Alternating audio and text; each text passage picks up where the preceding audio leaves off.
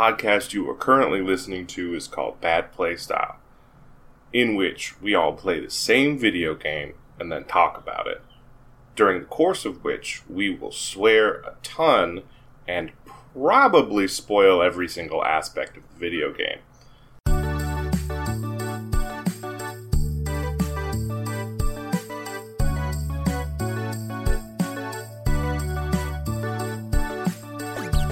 Welcome to Bad Play Style. My name is Matt, and this is the second time we're doing this intro.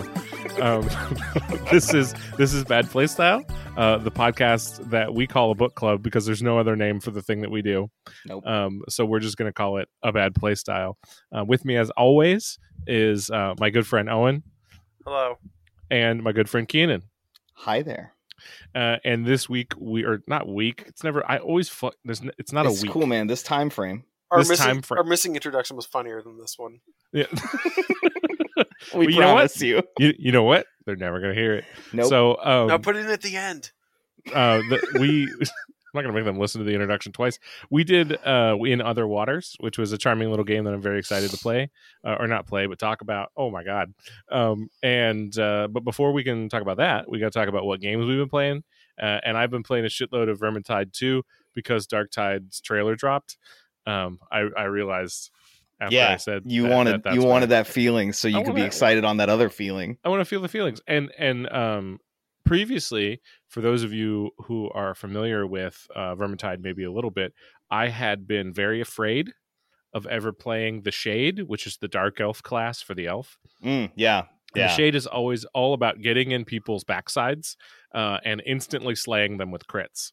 Mhm. Um, and I was always like, wow, that's like way too high performing for me. But now I can just do it, and it's really fun.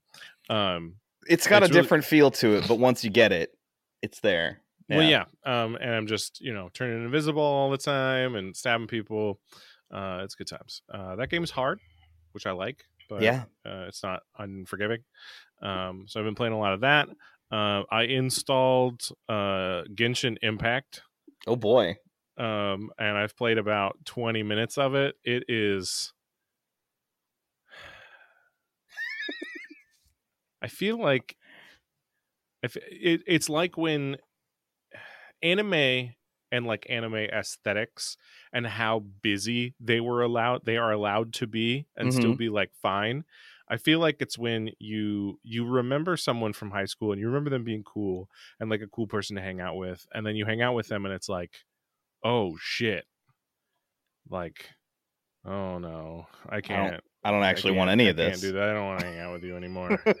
you, you, Yeah? reference. Uh, yeah, it, I feel like anime has like passed me by. Like this, I feel the same way about like Pokemon designs, where they're all just way too busy and there's just way too many things going on, and there's way too many straps.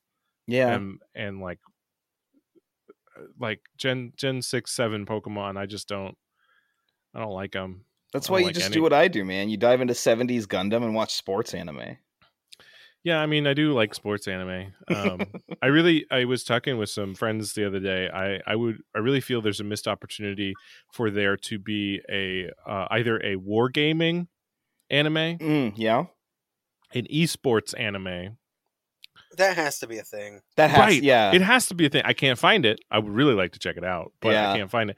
Or a game that is about tabletop RPGs that misconstrues them somehow as competitive. oh uh, yeah. a, a law a law the um the role playing game tournament from uh, Baby Cakes Yeah. Brad Neely. Yeah, yeah, yeah. Um, something like that, I would be very into uh, as far as like an anime or a manga. And I feel like there's a there's an opportunity there for that thing to exist, and I, I haven't found it yet. And I would really, you know, if anybody's email us, uh, yeah. You know, you know what's like Best the, the esport I would really want to watch, and it's like not an esport, is I want to watch third edition D and D PvP. Just like some just like fucking observe the rules of it the same way WoW PvP is fucking wild. yeah, just like watch some like most insufferable D and D assholes sit down at a table with a mountain of books. Oh yeah. So I asked. Um, I used to work at Paizo, which are the people who make Pathfinder, which is like um, uh, an outgrowth of the rage about fourth edition existing in Mhm. Dungeons and Dragons. Um, and one of the designers at the time that I worked there was Stephen Radney MacFarland, and he co-designed Fourth Edition. And one time when he was heading out to uh, Gen Con, I asked him what the worst con experience he had ever had in his entire life was, um, and he told me it was a Fourth Edition PvP tournament. Um, because there were so many reaction interactions Uh-huh. that characters could have um to to all sorts of different conditions happening to their character so it's not just like oh i'm reacting to you doing a thing it's i'm reacting to a certain event taking place to my statistics right Yeah. Ugh. um that it was that it was like it would take like a half an hour or 40 minutes to resolve the first turn um and there's not was- even a necromancer in the field. Right. Well, it was all like one v one shit too. Yup. Like it was all. It was all. I, I think it was like Gestalt characters. Like it was some WotC event that they did. Um, and he said that it was it was the most god awful thing, and he felt bad the entire time because he had helped like create this thing. What have I done? Um, and you know, I I have for a long time had like negative opinions about fourth edition. I've since come around as it's like it's a specific type of thing for a specific type of person that really does scratch an itch, and it's fine for them to like that thing. I wish it wasn't called Dungeons and Dragons. Um, is where I'm at now. Anyway, we're talking about video games. That's those are the things I wanted to say. I guess Cool. about video games that I've been playing lately. Somebody else want to Is it me or jump you, on- man? jump on that? Uh, you should go, Keenan. Okay.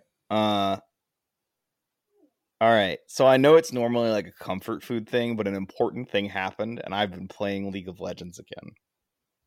The important thing is they added a new checkbox in the interface tab.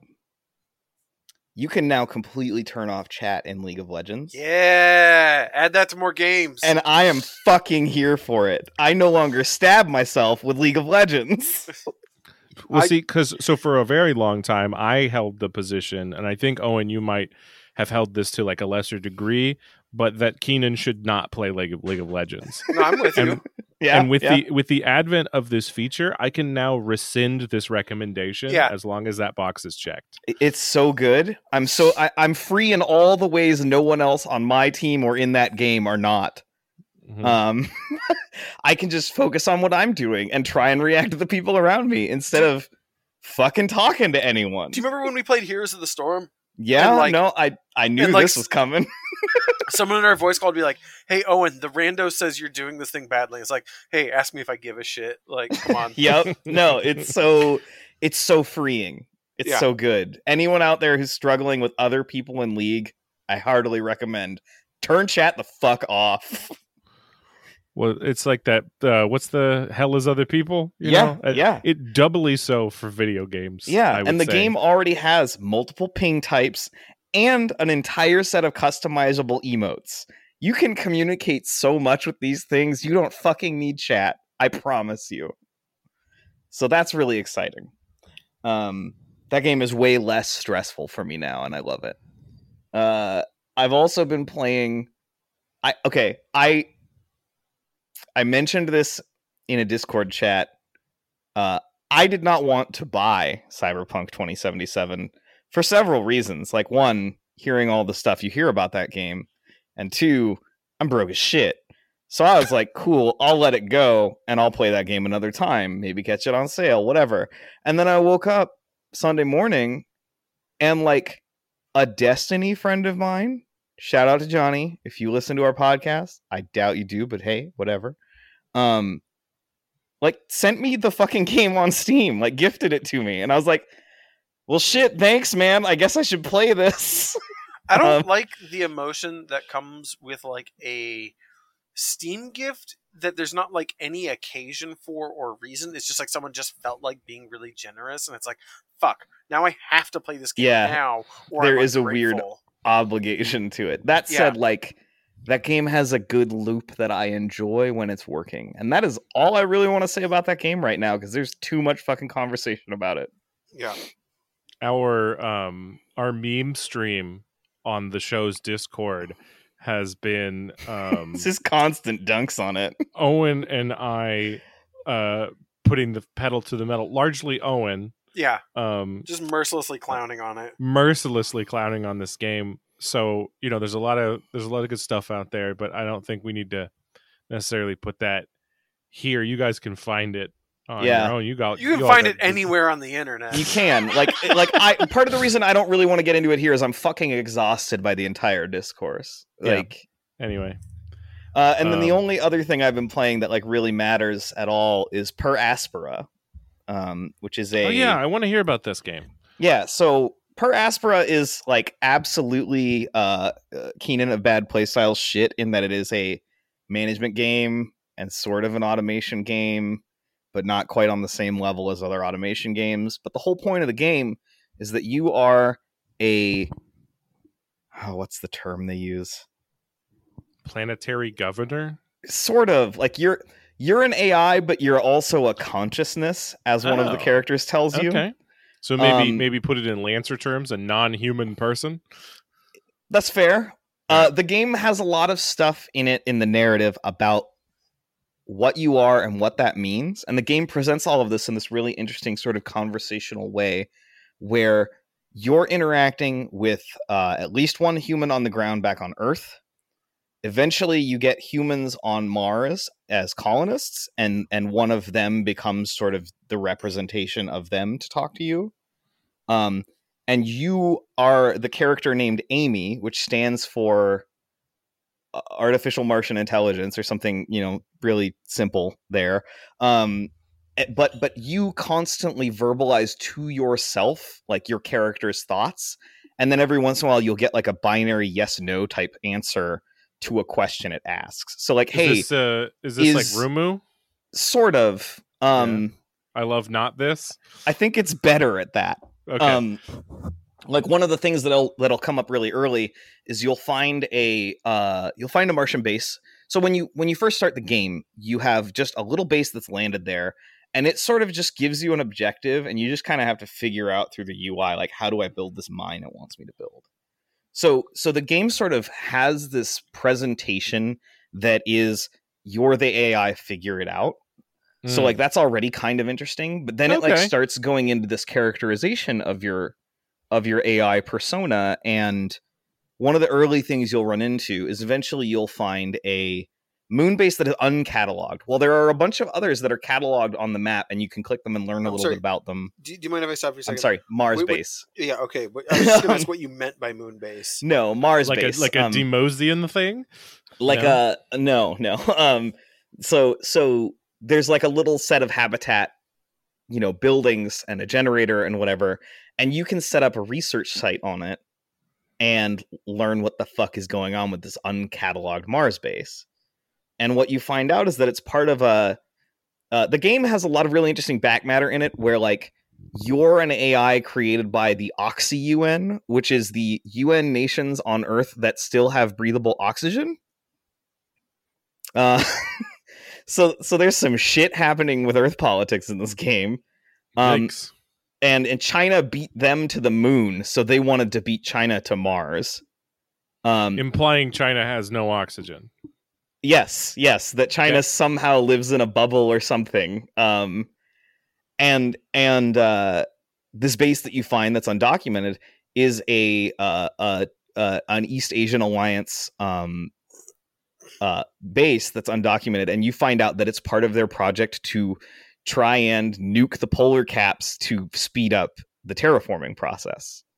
And then this causes you to ask yourself, as the AI, like, hey, should we even try this method? Right? Like, and there's sort of a little bit of discussion between a couple of the people that you're dealing with and yourself. And then you have this whole like rumination session with yourself where you get to like yes, no, a couple of questions that lead you to whether or not you even want to try that. Um, so it has this really interesting like introspective storytelling thing going on. Um, and without like getting too into the weeds on some of the other stuff, like there is a combat mechanic that shows up in more of an RTS sort of way, and and while that kicks in, you have to sort of juggle everything else. Um, so yeah, it's kind of weird that way. Okay, so it's probably my turn now, huh? Yeah. Um, I've been playing a couple games recently. Um, I, I I have two games I want to talk about for Pod that I've played recently. Um, I started down a weird dark road on the internet where I pirated the install discs for Star Wars Galaxies a few weeks ago. And I followed some dark and shady tutorials on how to play on Star Wars Galaxy's private servers. And then you dragged me into it. Yeah. Are you guys still doing that at all? Um, I've booted it up a few times. It is. It's something I like to play when I want to do something truly mindless. Hmm. Um, Star Wars Galaxies is like kind of a special MMORPG. It's it came out in this era after EverQuest one, but before EverQuest two, and it was made by the people who made EverQuest. It's made by Sony Online Entertainment, which is a now defunct like branch of Sony. And it's for the listeners at home, its aim was not just to like be an MMO, because th- this was like one of the last MMO, like big MMOs to come out before World of Warcraft just like controlled the genre. Yeah, just uh, just just uh, Michael Jordan, the whole thing. yeah. And so It's an um, apt metaphor. it it is, I would say, comically unfinished. yeah.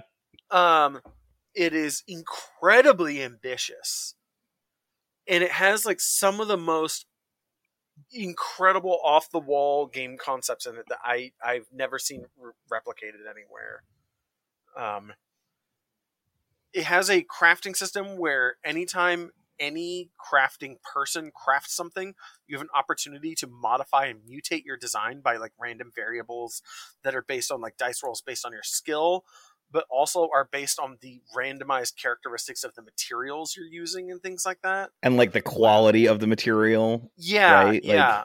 um, and then like when you craft an item, you can, like for example, like if I'm a if I'm a weaponsmith and I'm making blasters, and I tell my little crafting tool I want to make a blaster, I can make a single blaster where I get to customize its stats a little bit and sell like a slightly different blaster that is unique to me and is a unique commodity that I've produced that you cannot get anywhere else. Or I can make a blueprint and feed it into a building I've placed like in the world and print out like dozens and dozens of these. And now me as a manufacturer have like a specific commodity that no one no one you can't get anywhere else but you can always get it from me. Right. Right. You can mass produce that same Yeah, bespoke and then- thing. And then it also has this completely player driven economy where you never get meaningful loot from enemies. Um, you can only like harvest resources in the world if you are of that profession, and then you can buy it from people. Um, and Which was so- which was designed to like make sure players are interacting with each other. yeah, yeah, right? and, Like- and then also like there is an auction house system in the game, but like the maximum bid price is like super low. So like to get like actually good gear, you need to like either go find shops players have set up, or you need to like meet people and and have a dude on your friends list that you hit up for gear. yeah, this is my uh, drugs guy. This is my blasters guy. yeah, yeah, exactly. Super And, like- local economy shit. And like all the weapons, when you repair them, their maximum durability goes down and can never be raised. So Yeah. eventually, all equipment wears out and has to be replaced. So like, there's like an ongoing churn of equipment. Yeah, there's some burn down on it all. Um, but also, it's a private server, so it has like what is relatively a tiny population. Um, and They have a three thousand cap, and I've never seen more than two hundred people on. I I've seen it go up to like seven or eight hundred. Okay. Um, uh, that, that like when when it's at its peak times, which are not necessarily what I would always expect to be peak times. I see it get up to about 800 people, but that's also spread across all the worlds, all the planets in the game. And there's like planets in that game that are like end game content and ones that are not. So it's like 800 people spread across a very wide range of yeah, it's like nine planets or something like that. Like, yeah, and Star Wars Galaxies always it, back in the day had this problem where um, if you played the game and you like, let's say you put down your player house because the game has player housing and player towns, um, and you place your house and you put vendors in your house to sell your goods, and then your subscription lapses, your house stays as long as you have enough money deposited in the like storage of the house to pay for its maintenance. And so Star Wars Galaxies, even when it was like in its heyday, had these huge ghost towns of people whose just like accounts had lapsed. Um, and like maybe they were planning to come back to their accounts, maybe they weren't. But like there would be these huge just stretches of like empty player towns and like empty player houses. But it's still a bunch of shit on the map, and slowly leeching off bank accounts that were ancient. You know, Yeah. And then because this is a private server, no one's paying money. Um, because because the thing they eventually did in Star Wars Galaxies is like, actually, if your account's inactive for this much time, your shit's gone. I'm sorry, because like this is getting out of hand. But because no one's paying any shit. money whatsoever, it's just like the whole thing is just bloated. Um, with with with with like empty houses full of NPC vendors and stuff. So like I got into it because I wanted to like fuck around with its systems. Like I always really liked that game. I always liked its really high concept stuff. And it has a really cool system where where you gain experience in whatever you're doing based on doing it, and then you get better at it, like sort of Morrowind esque. mhm. Um, and that stuff's always really appealing. um, like here, here's another uh, another system of the game that I think doesn't actually get played out that well, but I love the concept where when you get 3000 blaster experience, you can go to the marksman trainer and get like trained in like blasters too, right? Um, and that'll cost you like some money to pay the trainer. But then like my friend Keenan gets 3000 blaster experience and he needs the training for blaster 2. I know blaster 2 and I can train it to him for free Yeah, and I get like apprentice XP, and apprentice XP gets like used later. So th- th- that's like another way in which you are uh, driven to interact with one another because there are certain things in the game that you can't accomplish until you have accumulated enough apprentice XP, which means you need to go seek out people who you need to help training. people. Yeah, and you're doing them a favor because you're giving them free or discounted training, you know, like or marked up training if you're very charismatic. Um, I suppose. or if it's very in demand. Mm-hmm. So it, it's it's it's a really cool high concept game. I don't know if I'd recommend playing Star Wars Galaxies to anyone who didn't play it back in the day. Like it's extremely of its time. None of its controls make any sense if you go into it assuming you'll know its controls based on any other video game. was Yeah, it? Was uh, it WASD doesn't even exist in it. Wasn't Morrowind like E was bound to jump or some shit? Yeah, yeah, yeah, yeah. It's a little bit like that. Or um, the one I always come to is like if you open up the social menu in Star Wars Galaxies to like God. like put people on your friends list, you can search for people by like their hobby and blood type and stuff like that. What? Which is not like written into your character at character creation, but like you can go into your character sheet and say like, "Oh yeah, I'm Type A blood." That way, people who are looking for people with Type A blood can be friends with me. Which has who- no bearing on the game whatsoever. well, by and, the and way, it's, it's it's very clear the way this sheet is laid out that this is not your character in Star Wars Galaxies. This is meant to be you. yeah, Like it's this like, like their attempt at like a social media page before that was ever a thing. yeah, yeah. It's it's, it's pre social media, social media. Um, Okay, so I will say in I, I at least Japan, but I, I'm I'm imagining like probably other places in East Asia, one's blood type is considered to be Yeah. like somewhat akin to your star sign. yeah, yeah. It's, it's as- as- personality test yeah. type stuff. Yeah. No, like I, Okay. I get why your blood I type's didn't know the that. game, but I'm just saying World of Warcraft doesn't give you the option to filter players by blood type. Right. But I was Yeah. saying like that was that's probably yeah, it's one of those features like do you remember when when they announced like Diablo for phones and all the white people in the audience were like this sucks and like, you know, the rest of the world was totally cool about it? yeah, it. it's not for you, bro. It's for like Chinese teenagers. Like calm down. Yeah, it's for the Uh, rest of the world where their only portal to the internet is their phone. Yeah. So I was just yeah, it seemed like Keenan didn't get that, so I was just No, I didn't know that. Like that's Yeah. actually interesting. Yeah, read more manga, dude. Read more Mm. girls manga. I don't like reading right to left. It's unnatural. So I, I played some Star Wars Galaxies and like also like the combat in that game is like fucking mind numbingly tedious. Oh and my god, it's navigate. it's the most button pressy MMO combat. Yeah, like you, you you can queue up actions. Um, so like you select an enemy and just like mash like my super blast button five times, and then you just take your hands off the keyboard and your dude shoots five times over the space of fifteen seconds or whatever, ten seconds. And so like it's just it's just the worst MMO crap. The the combat it's like it's like all the economic systems that are like super fascinating. Um, so I kind of wanted to just like fuck around with it, and it's also like a big nostalgia kick. yeah. Um, it, it, another weird thing about it is it's like it's very pre Disney purchase. Mm, So- yeah, Yeah. Um, they have to fill out this Star Wars world with like what existed in the expanded universe at that time. Um, which isn't like a huge deal, but it is like a weird little document that there's like characters from the novels that get like referenced in like quest text and things like that that you wouldn't see in a Star Wars game today. Like they talk about Lady Valarian, who is a crime lord on Tatooine from like Star Wars books, who was in like contention with Jabba the Hutt. And like no one gives a shit about Lady Valarian now. You know, like Nope. she, she she doesn't exist, I, I don't think. Or if she does, she's like not at all a thing anyone cares about. Um, I don't know. That, that was the last thing I had to say about it. And then the other thing I've been playing is I started playing Umurangi Generation with my mother. oh yeah, you were telling me about this. I'm so excited to hear about this. Yeah, I I don't have anything like super uh interesting to say about it, other than like first of all, it's just very fun to play a game where yeah, my, I think my mom is uh 69 years old. Yeah, that sounds right. Um, so my, my mom's almost 70, and I can show her this game, and she instantly understands all the verbs in the game. Like my mom Oh. has a background working in journalism and photography, um, and that's so delightful. yeah, and so like she like she can't handle WASD and mouse look at the same time, but she can like explain to me like color balance stuff better than I know, and will also talk to me about things that she wishes were in the game and things like that. And it's like, oh man, I wish I could like do this way where I would when I would adjust photos for like this newsletter down on Olympia. Like, there's a way to like bring up the dark spots and lower the bright spots, but it's not just a brightness slider Mm. Um, and like things like that. Like it, it's it's it's been fun and like it's really really nice to play a game with her where there is really no stop signs.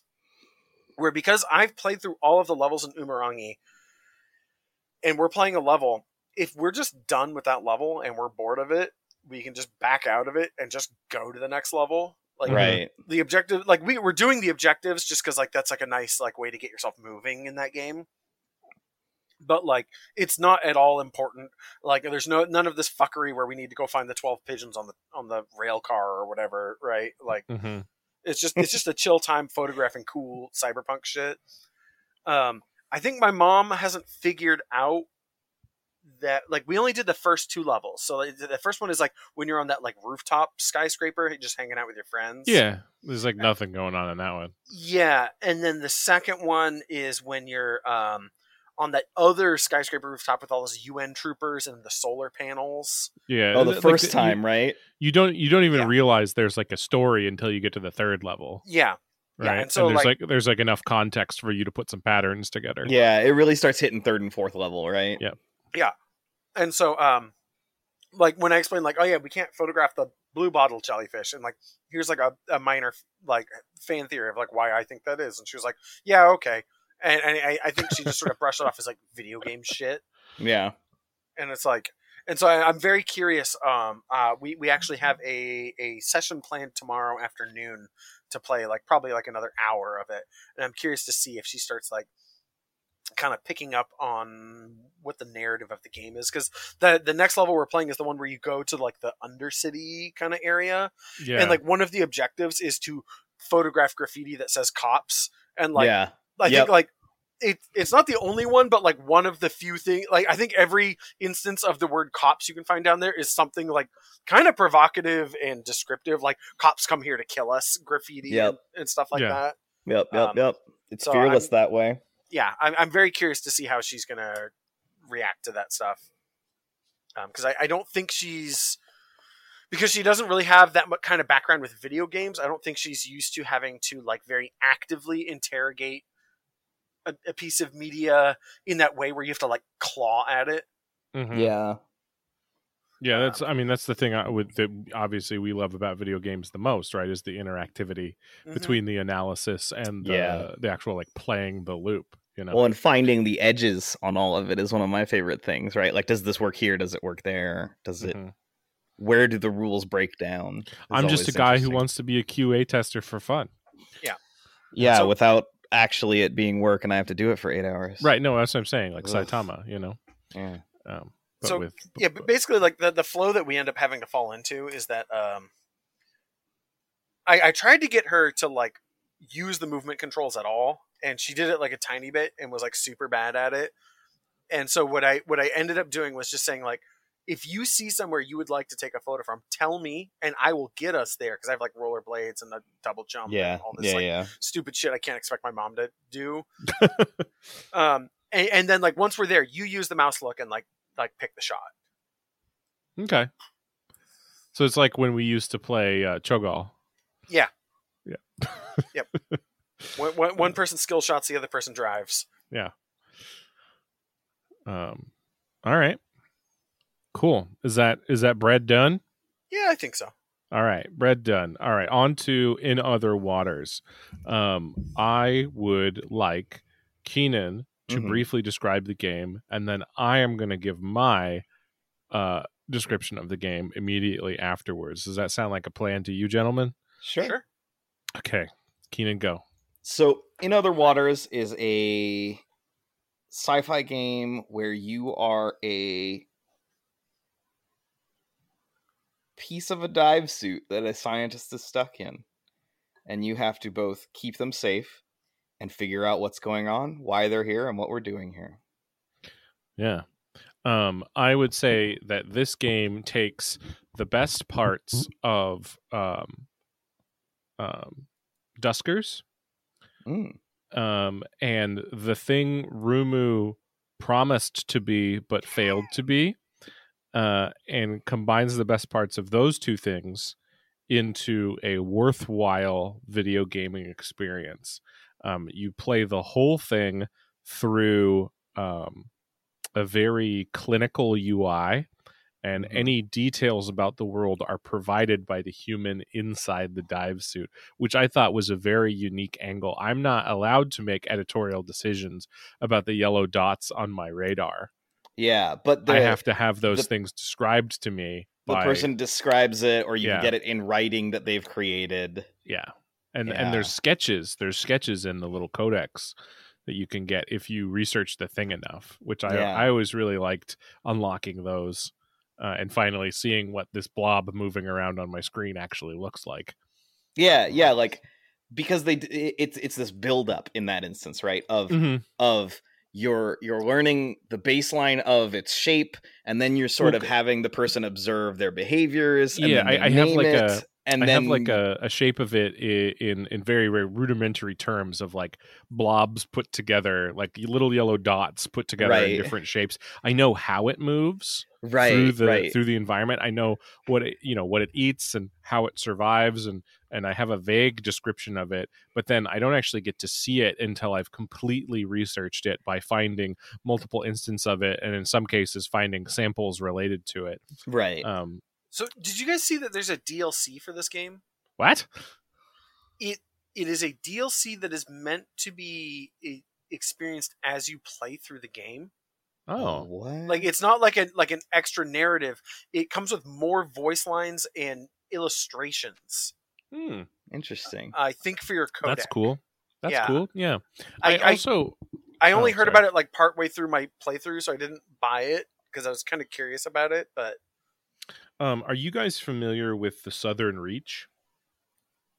that's the uh what you call it. Um, they made that movie about it, right? Unfortunately, or sorry, to It's a quote great movie. Jordan B. Peterson, unfortunately. Uh. um no, uh yeah, they made they made a, a mediocre horror movie about it that didn't do it justice, IMO. Um Cool.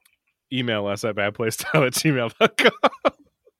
no, uh, so the Southern Reach, uh, if you read the like, I think it's it's not the epilogue, but it's there's like a there's a the editorial bit afterward where the author talks about like why they wrote this book and where it comes from, and they talk about how they like went into this pristine natural environment in Texas, I think it was, um, somewhere in the southern United States, uh, and and just experienced that wilderness for protracted periods of time, like alone.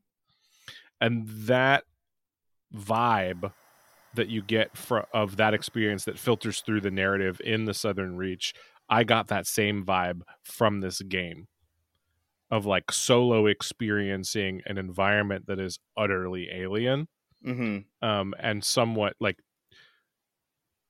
has feelings about you that are mostly ambivalent Yeah, like one of the things I really like is that like none of the creatures give a fuck about you. Nothing ever attacks you. Nothing really runs away from you. Nothing interacts with you. hmm it's all just doing its Um, thing you know It's all doing its thing, and you you get a few things like you can harvest materials from one thing and sort of interact with a few things, but like for the most part, this game is not about like switches or you know like like there's a few things here and there that like allow you to open up more areas and things, but none of it's about like execution play. it's it's all about like logistical traversal mm-hmm. right Mhm. it's like in a really mellow, slow way. Like, yeah very very methodical is the word i would use um i mean your words were good too but that's just how i. Yeah, um it's it's not about pressuring you as the player in any right in any right situation. well and it and you know one thing i find really cool is that you can totally brute force your way through certain areas like there's the part where if you go through the lines in the deep sea part it'll it'll suck power out of you but if you Mhm. bring the right um samples and jam them into your suit in the right parts you can just get that electricity back from the environment right, right right, like there's samples down there you can harvest like if you're if you've figured that out you can just be like oh suit's powered i jammed a husk into it like bleh, you know Yeah. like there it goes um yeah i wish the game had done a better job of explaining what certain elements of the ui meant because that took a while Yeah. for me It's a little it's a little fast and loose with that. I, I thought that I thought that was a really interesting design choice. It like it created some difficult for me at times, but like the game very conspicuously explains nothing about its UI. hmm Its UI is incredibly simple. Um, that that it's it's like a handful of like 15 buttons on your screen, and when you can't use a button, it is not yellow. It- like, right. it- Right. like th- that's how complicated the UI is. Like th- this still led to like a couple head scratching moments for me where it's like I can't figure out where to go, and it's like oh, there's a tiny button I've never used before and it's yellow. I guess I hit it. It's like oh, Right. Yeah, that's what I'm talking about. Like there there were certain parts where uh there would be like a node that could go both up and down and I Mhm. wouldn't quite read that and it would lead to like roughly a half an hour of being stuck. Yep. And then there was like seeing the symbols on the sample finally and seeing that those matched up to my oxygen and power. That happened like 4 or 5 hours into the game and that was like, "Oh, I probably could have saved myself like maybe an hour cumulatively of headache if I had known what these percentages and symbols exactly meant much Mhm. earlier in the experience. Like if I had watched someone do that or had the opportunity to like read in a note somewhere that someone had done that, you know? Yeah. Um yeah. We're gonna spoil the shit out of this game, by the way. Yeah, I think we're, we we've kind of been footseeing around sort of the ending of the game, but yeah, that's going to happen. Um, yeah. How do you guys? Uh, I mean, Owen, you said sad game in the chat when you finished the game. Did you want to elaborate on that at all about like your feelings, uh, or or are we jumping the gun here? I don't think I'm ready to jump that far ahead right now. Okay, all right. Um, So the setup of the game is that you have come to this planet because you have gotten a message from an old friend named Monet, uh, that is really cryptic and weird, and basically just asks you to come here. And then from there, you're like woken up as the AI in the dive suit, and the person is talking to you and doesn't have Well, the did- ability to control the dive suit. Did you notice, Keenan, that every time you go back to base, uh, it says that you've been asleep for several hours? Yeah, that like you're recharging or whatever. Yeah, like so every time, because at any time you're not in like a cave, yeah. you can be like, "Yo, just take me back to base," and you can like drop off stuff or draw resources if you're going on an especially long run, or or something like that, and uh, uh, she'll have done things Yeah. in the interim. Yeah, uh, you is really sleep and the story progresses if you've Mhm. done things that are going to cause the story and to th- progress. you know, that was one of the things that was very southern reachy about this was that when when you find Monet and she starts sprouting all over the medical bay yeah. um and that's like oh, this like isn't my friend anymore. Yeah, and that that Right. That you realize that diegetically from the visual, and Mhm. that she has the same realization to you Right. because she's u- using you as a socialization method to keep herself sane in this entirely overwhelming situation she's in. What- and much like Rumu, you can only respond in the positive or Yeah. or the or the negative. Like you you have a very binary response track. Um and and one of the I'm curious, I chose not to incinerate her. Did either of you choose to incinerate her? Uh, Monet, Yeah. I was never presented the option and would not have done so. Okay. Well, when you when you return with her body to the thing, uh, I think not that time, but like the next time you come back, she's like, "Oh, I've fixed the medical bay. I th- there's like an option to flush it. It's Oh, really fucked up in there. Do you want me to flush it?" And you can Huh. be like, "Yeah," but I was like, "No, that's fine. Whatever. Like, who cares?" Yeah, like I wonder I wonder if that's like something in a branch somewhere that like because I interacted in one way, I didn't get it because I don't Right. remember that. The, it was, I was like, this isn't Gree. There isn't suddenly going to be like a black blob trying to kill me in this game. I think, Right. Right, like- right. yeah, If the game is safe everywhere else and I go home and get killed, that's fucked up, right? Yeah. Like yeah. I didn't. I was like, ah, that's this ain't that type of game. I feel so. That was my feeling about it. so this game hits one of my favorite one of my what I've realized recently is one of my favorite um sort of early sci-fi tropes, which is the the idea of the the large scale corporation that is so large that no person is important anymore. Um that that you are working for Baikal, which is a company that uh their their tagline is exoplanet extraction. Um and it is presented that their entire gig is to show up on a planet and strip the fuck out of it because Well- we're fucking humans and well, we hold on. those You resources. You skipped a step. okay. They you you send out surveyors, and the survey surveyor's only job is to determine whether or not there is life on that planet. Oh, because okay. because if there is life on that planet, you are not allowed to strip mine it. Got it. Okay. And and so far we've never found life, but it's one of those rules, you know, one of the Right. government regulations that that they have to abide by. You know. Uh, that they're supposed to abide by. Well, it, it, it seems like they're trying to see, like they were trying to see the the false jumped conclusion that um, Baikal has been sterilizing planets to Yeah. to to use them. Yeah, I mean, there's the all that stuff with the um during the sort of uh, second third of the the middle third of the game. There's a protracted period where you deal with something called the bloom, uh, and the entire time you are in the bloom, your oxygen meter goes down no matter what you're doing. yeah, Um, because it's like a fucked up algae bloom that doesn't that uh, just allow keep, your that just eats everything. Like you So- find Yeah. nothing but skeletons in it. It- it- there, so here's the thing that um, I think is a bit of a stumbling point for this game, or or like at least to me, like a, a narrative inconsistency is when you find the bloom. Your character, or not your character, the the, the biologist you're you are host to to to, to Ellery. Ellery Vas. Yeah. Yeah, uh, I think um, he rather like for a seasoned exobiologist, rather naively just sort of states that like, well, there's no way this could be natural if things are dying. You know, like yeah. The, Like- the like, oh, biological equilibrium, that's not real. Like yeah, yeah, and it's like, uh, like I like I guess like on like just on our own planet, like forest fires fucking exist and are natural and are like part of the natural order, and the fact that like this like thousands of acres of land are on fire isn't necessarily like wrong or unnatural, and like red tides happen.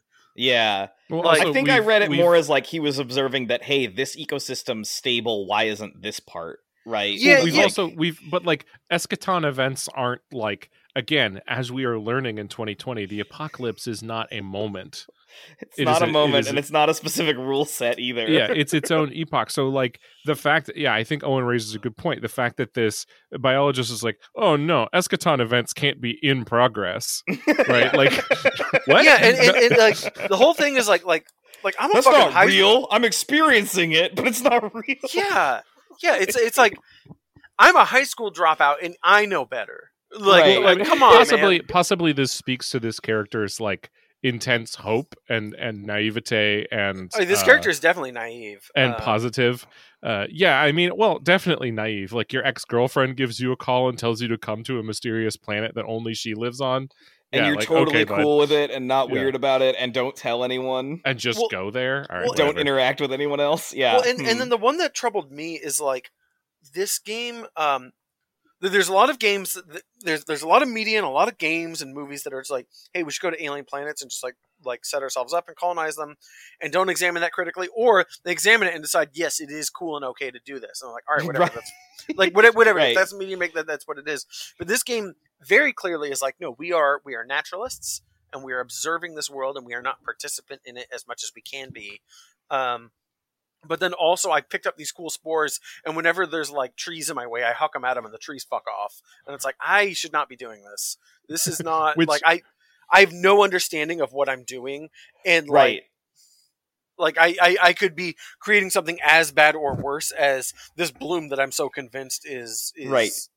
You've- you've- You've presented I'm a careful naturalist, and you've also told me that when I chuck this thing at those things, they retract and that it's totally fine, but I don't actually know that. Yeah, like, so th- this is going to be like example like number five thousand of me saying a video game should be less of a game, but like should should you should you yeah just because you named them soothe spores or whatever yeah, doesn't mean that that's what they are. yeah, and it doesn't mean that the interaction there that's happening is friendly to everything involved either, right? Like, or, or or what's the long term ramification of me collecting these spores? Even not like even setting aside like throwing them or deploying them or whatever. It's like right. like like Am I like fucking up their removing them from the reproductive process? What's Yeah. going on? You know, like, yeah. I, I got a question. Which um which Mars is it that uh that wants to like leave Mars in its natural state from the Kim Stanley Robinson book? Like which color is it that It's wants the that? reds Red. Red Mars. because Mars is red. Right. Okay. Yeah. Yeah. that makes sense. Duh. Um, I was just yeah. I just wanted to ask. You're you're our resident Kim Stanley Robinson expert, and Oh. you know, uh, as often as possible, we should tell people to go read those books. Yeah, yeah, go Yeah. read those books. I'm in Hey, real by the way, if you play Mars. at They're real if you play good. at Astra, you should fucking read those books. It's yeah, so so actually like real fascinating, weird parallel shit going on in that game in those books. I, I mean, Um, also those games are about the um, inevitable future politics of climate change, like that. Yep. that- like more, like more than Mars itself. That's what those books are about. We- Yep. Weird. That's what this game is about too. Yeah, and, and those Um, books were written like fucking thirty years ago, and they're still incredibly prescient. That game sees the point that humans can't terraform and that we need an AI to do it, which I think is an interesting take. Uh, but yeah, uh, moving on. Um, Uh. So yeah, I um. So this game was a weird play for me because um it was I played it in like one hour, one hour and a half bursts for Mhm. like four or five days in a row. And I just kept retreading the same stuff over and over and over again until I eventually realized that there was a different, like, because I had had the the plants where you throw them and it makes the stocks retract, uh-huh. but I didn't realize that I had in my possession because I like. I think I, hit, I I saw the tooltip or the gui- dialogue that explains it towards the end of a play session where you're supposed to throw it and it makes the stalks oh, makes them come back up and yeah, you need that to navigate the first hard current that you go through. yeah, um, yeah. And I didn't realize that, so I spent like nearly two and a half hours, maybe three, retreading the sort of initial area that you're given and not realizing, and then finally realizing like, oh, I need to throw this new type of spore at this I, new. I'm curious, what was your playtime with this game? I think it was. I think I told you it was like eight or something. Like it was. It was about two hours more than the how long to beat like recommended. So I I played this game in a single sitting. Um, I Mm, played it okay. in Wow. an afternoon, and I beat it in 4.9 hours. Yeah. which I was surprised because I assumed like it's such a slow, leisurely game, and I did get like stuck at one point that like, well, there's no way I'm gonna like even match or be under the how long to beat, you know, clock. Right. But, Yeah. So I, th- I think there's um there's sort of a either not not like a fundamental disconnect but there's i'm not quite like usually what happens with me with games is i am eventually able to speak the developer's language and that Mhm. never happened there was there wasn't a point where the way what the developer was laying down i was picking up with the same Okay. degree of fluency that they're putting it down and that usually happens which is why i'm so you guys have this uh, not stereotype but like perception of me of being the dude who like who who like galaxy brains uh uh the way a system is is implemented together as far as like the numbers go um very quickly uh and that that is a result of this this way that i have with games where i Mhm. can eventually sort of see the way the developer thinks and anticipate what their intentions were in implementing things right that never happened with this game so there was multiple times where i would get stuck for and and because the game is so ponderous with its movement and the friction which i really enjoyed actually i really Yeah. enjoyed how you have to you know get out the saw and prime the saw and turn on the saw or not the saw but the, pro- the plasma There's torch so much and- intentionality to anything Yeah. you're doing that's actually active in the game right that that yeah, it's it's got a really interesting flow to it that way. but I never had that like click moment, you know, of understanding the way the developer speaks through the game. I didn't really either, and I think that's kind of intentional by way of the sort of narrative lens we're living through. Mm-hmm. That like I'm the AI in the suit, not the person. Well, yeah, there's a, And- there, you're right. There's like an intentional degree of um, obfuscation between like what is actually happening on screen and what you're Yeah. presented with. Yeah, because you're you're like even more limited in your sensor basis than than a human is in a lot of ways because Well, all you can do is sonar ping shit. the thing I kept thinking about is like when you have a Roomba in your home that drives around your home and cleans your floors. If that machine were alive, what would that machine like? How would it see our outside world, and what would it Mhm. think? You know, and so like the fact that like we're just these like little blips, and that like when you turn on the the plasma torch, there's just like this little circular loading bar that like fills and things like that. Like, like because like that would be your existence, right? Is like being aware of these values and per- like, Yeah. monitoring. Yeah, uh, you're monitor. literally you're literally the computer looking at the values that are being fed back from your sensors and nothing else. Yeah. Right. Um which which creates a really interesting like I actually really love the UI in this game. I think it's really really It's really it's a- gorgeous. it's Like, a I- good exercise in like an artistic UI that still fulfills its function. It Um, um, the the, the thing ahead. about it that I found really striking is um like in our modern world when we interact with computers, there's a lot of different clashing aesthetic styles. Like right now, I'm looking at my desktop computer and I have my Windows 10 start bar, but then I have Discord open on a monitor. And Discord has its own weird ideas Yeah. about how software should be laid out. And on my other monitor, I have Steam open, and Steam's got its own weird thing. And in my hand, I have my phone, and on my phone, there's a completely different visual move set and and and aesthetic on my phone. And this reminded me a lot of like the way in Star Trek all starship computers have a singular unified visual LCARS. logic and aesthetic. Uh, well, and and this is arguably the Baikal OS, right? Like uh, sure, yeah. but but yeah it's all very like very unified even the stuff at the base is like the same sort of color palette and everything and then the thing i really like is you get into other areas and conditions change and it's still a two color or three color color palette Yeah, I, but it, I love it completely shifts with the mood Or the red I- the red UI. the, the, the- Yeah. well, it, it's night mode. When you go down deep, it uh, yeah your, your phone screen goes into night it like mode. and goes flips into- yeah It goes into oranges and reds and yellows, and it does it gradually based on your depth, which I thought was really nice. and based on how much oxygen's in the environment because there's a point where when you go in the when you go in the arcology and there's no oxygen to rebreathe it shifts to red or orange hmm um and and like i really appreciated that because not only is the story sort of doing that right? Like you're finally getting to the meat and you're getting to the part where it's pulling you along but the ui shifts in with that in this way that like it shades your entire experience in like a really intentional way but also like a really natural way for how everything else already felt in the game. Um and I thought that was really neat. And also, the music in this game is great. Yeah, it's got it's got some really nice like sort of aqueous ambient music. It's it's got a little bit of a gave me some Vangelis feels. Mhm. Um, yeah, it's there's a really cool atmosphere to this game, which is a great pun because we're a dive suit. um, I, I mean, like, like the whole premise of this game is like basically that sequence out of Carl Sagan's Cosmos, where he's talking about hypothetical life forms that could live in Jupiter, right? Yeah. of like of like yeah, yeah, yeah. weird gas bags that float around, and then like winged animals that eat the gas bags and consume their gases and things. like yeah, that. and these like weird fans that fucking eat bacteria. Yeah, like yeah. Um, Or and like and so little membranes that are actually quantum computers that can rewrite your RNA. Right, like th- th- this game also like reminded me a lot of um like reading Arthur C. Clarke books. Like uh, like if you've ever read uh Rendezvous with Rama, like it, it's about finding this million year old spaceship that is like cruising through Earth's solar system, and the the humans that go on board have like a few days to explore this arc of an alien society and, and like catalog it as much as possible and then get off in a few days before it leaves the solar system. And they, it and they go them with for the best bike ride of all time. yeah.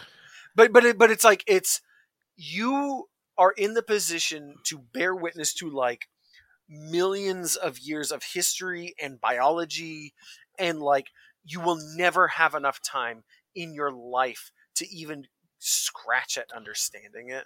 So yeah, I I get um so when I was like 6 years old, I used to go to this like neighborhood lady's house as a form of daycare and she had this like bucket full of books near the bathroom and one of them was Barlowe's Guide to Extraterrestrials oh, Oh, those yeah, books yeah, are yeah.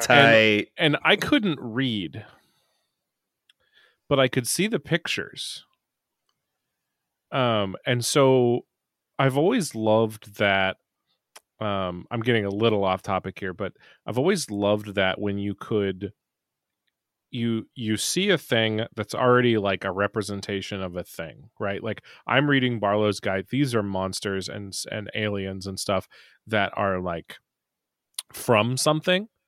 They have an Mhm. intended purpose. They have an intended like way of being but i'm six years old i can't understand these things i can't read these things on the page i haven't read these stories so my brain sees this thing and just goes i don't know and like makes up a whole Right, you build what you've it got with what you've got. right and so uh, like you you do that to a certain extent in this game Mhm. um and it's one of my favorite things in video games um it's one of the reasons i like dark souls so much because it's a it's a japanese man's ideas from his youth of reading poorly translated sword and sorcery tales right uh it's that that incorrect synthesis of a thing yeah, that the becomes the new canon i absolutely love it it's one of my favorite things the application of completely different lenses to a Mhm. thing that is is quantified. where it, be, it becomes a whole new thing right Yeah. like like Yeah. the idea of what uh, a knight is in miyazaki's eyes and dark souls is completely different than what a knight actually is you know and, Yeah. and it's the same in the in the game right like i see this weird crab creature and i imagine how it interacts with its environment and that may not be what is actually happening but I get I, I am filled with this feeling of um, wonder and and fulfillment and just general serotonin that uh, you can't really get too many other places. So I I had a very tactile experience at work today. That's like I, I didn't expect to bring this up in podcast, but I, I find it like weirdly relevant. This isn't quite what you're describing, but I have a small ammonite fossil in my classroom at work for the kids to handle, and to them, well, I'm I'm a smart guy and know what an ammonite is, but can you explain it for all the dumbasses in our audience? it's a spiral shelled creature that And lived- me. uh, that Okay. I was going to get to in a second. Um, it's a, a spiral shelled creature that lived 20 million years ago, uh, or possibly as much as like 26 or no, no, no, 120 million years ago. Excuse me. Um, so th- this predates um, most of the dinosaurs, but not all of the dinosaurs. That um, these are creatures that lived in the oceans of the earth um, before the Triassic period, the beginning of the age of the dinosaurs, and lived during the beginning of the age of the dinosaurs. But it's a, a little tiny uh, spiral shell um, in a fossil, and Mhm. I found myself holding it today, and honestly feeling a little overwhelmed trying to like process and understand like that like this thing is like literally older than Homo sapiens. This thing's like it's older than anyone By- I've ever met. This is by a wide a- margin. Yeah. this is this is older than anyone I've ever read about in history. This is older than mammals. This is older than Yeah. you know, like like I Yeah, can I think of a million different things, right? Well, and, have and a- even like its journey to get to you is wild. Yeah, Right? Like yeah, and, and it waited its whole life in a stone and then was probably mined out like in the 21st century and now it's been in the classroom and like kids like lick it now. oh man. Homo sapiens, right? Mhm. Um, Oh, do- also do- it'll also it will probably be destroyed in my classroom. Right. Well, yeah, kids. Right. It's a tiny stone. Yeah. All right. Damn, we got a little spiritual there at the end for a it's second. cool, man. No, it's cool. Uh, I I I think that's a testament to like this game's uh first act. Um, th- Do this game does really really cool shit with with that exploration aspect. I, I feel like Owen, what you were saying is a good dovetail into uh, expanding on Sad Game. Uh, Are we getting into it now? Yeah, I feel like it's time. Yeah, I feel like Yeah. we're want to revisit right? just how truly naive this character is? Yeah, So, like in this game, you find this these like arcologies that were built by the the Baikal Corporation. Uh, also, the Baikal Corporation has like the most on the nose name ever. Like, yeah. like, The, Bai- the the largest freshwater lake on the world that is Oh, it's- currently being polluted by Russia. it- it is also the oldest lake on Earth. Yeah. Um, like like it like it is also like a truly ancient body of water, and is like There's some cool stuff down at the bottom of that thing. yeah, it's like weirdly biologically unique and different from everything else on Earth, and yeah, it, It's a World Heritage Site. It's it's like those weird islands in the Indian Ocean that still have trees from like earlier epochs. Yeah. Mm, yeah. um yeah so like you're, you you find out that like uh the Baikal Corporation like actually has built like enormous like several enormous cities um on this planet under under the surface of its oceans and like engaged in like biotech experiments and um basically and the entire time as you uncover this, your character's like, "How could they do this? Why weren't they talking about finding life?" I, I I mean like for it, it, it's it's like it, it, it's a level of naivete. It, it's one thing to say like, well, this character is a fool. Ha ha ha. It's like no, it's like this actually strains my credulity because like this person has has spent their life working for a. When I say multiplanetary, I don't mean like five planets. Like, they, like this is a galaxy-spanning corporation. They've Yeah. spent their life working for these people. it is it is normal that this company finds planets and strips them. Yeah, yeah, and and this is a company that routinely uh, uh, locates planets, classifies them, and then devours them. And so for them to say like a terraforming project of this scale, it's like motherfucker, this is probably what these people have been chomping at the bit to do forever. Or like this is a doing the reg- regular Tuesday. yeah, Like- because like e- even like all these dead planets you're finding are probably um, something gets done with them, right? Mhm. you know it like like there, there's no economic sense in like mining all the iron on a planet boosting it up to orbit and then flying it back to earth so we can use that iron in 20,000 years like what the fuck is that right. like so like th- th- this shouldn't be shocking at all like it, it almost feels like a like a little bit of a failure to commit to its own premise or like like read its own premise to the logical conclusions i guess i This, I mean, this character is just not radical enough to save the president's daughter. You know what I mean? yeah yeah He's not a bad enough dude. Yeah. I feel, I feel like it, it- like I I would have been personally affected more by this narrative if the if the character at like the beginning of the game was like, "Oh, cops are bad," and at the end of the game was like, "Oh, yeah, we should probably do like some sort of um other type of societal organization." Yeah. Well, you know. and like the the thing, so I, I'm I'm going to jump ahead a little bit to like towards the end of the game is like you find out. Um, I'm, I'm going to skip over the artificers in their details, but like you find about I find out about this oceanic mind that that the um you, you find out that the Baikal Corporation was using what a things that- name. What a Yeah. name. yeah, it's a Mhm. great name. They were using things they found on this planet to create an intelligence that could rewrite and control the biology of an entire planet. And your to the- their the- whims. yeah, yeah, to their whims. And and, and Ellery's like reaction to that is like, wow, that's messed. And then and then like and then you find out it's like dead, and it's like, all right, cool. And it's like this you you are a biologist. You should understand the gravity of this situation. Like it is one thing for a corporation to understand like the material realities of like a city or the natural resources of a planet, but this is like basically controlling the whole planet to turn it into a piece of software that they can just operate and program. And this should be like terrifying to you to the point where you should be trying to figure out ways to destroy this planet, maybe. Because if if this Because no one should know this is Where's possible. the where's the button that sets off every volcano? yeah yeah like it, like like i know that this planet is like a very rare and unique special bird it's a it's another planet with life that's a big deal but like this capability if it were ever recreated would be the worst thing that could happen to the rest of the life living in this universe in the universe? Yes, Yeah. we we we no no.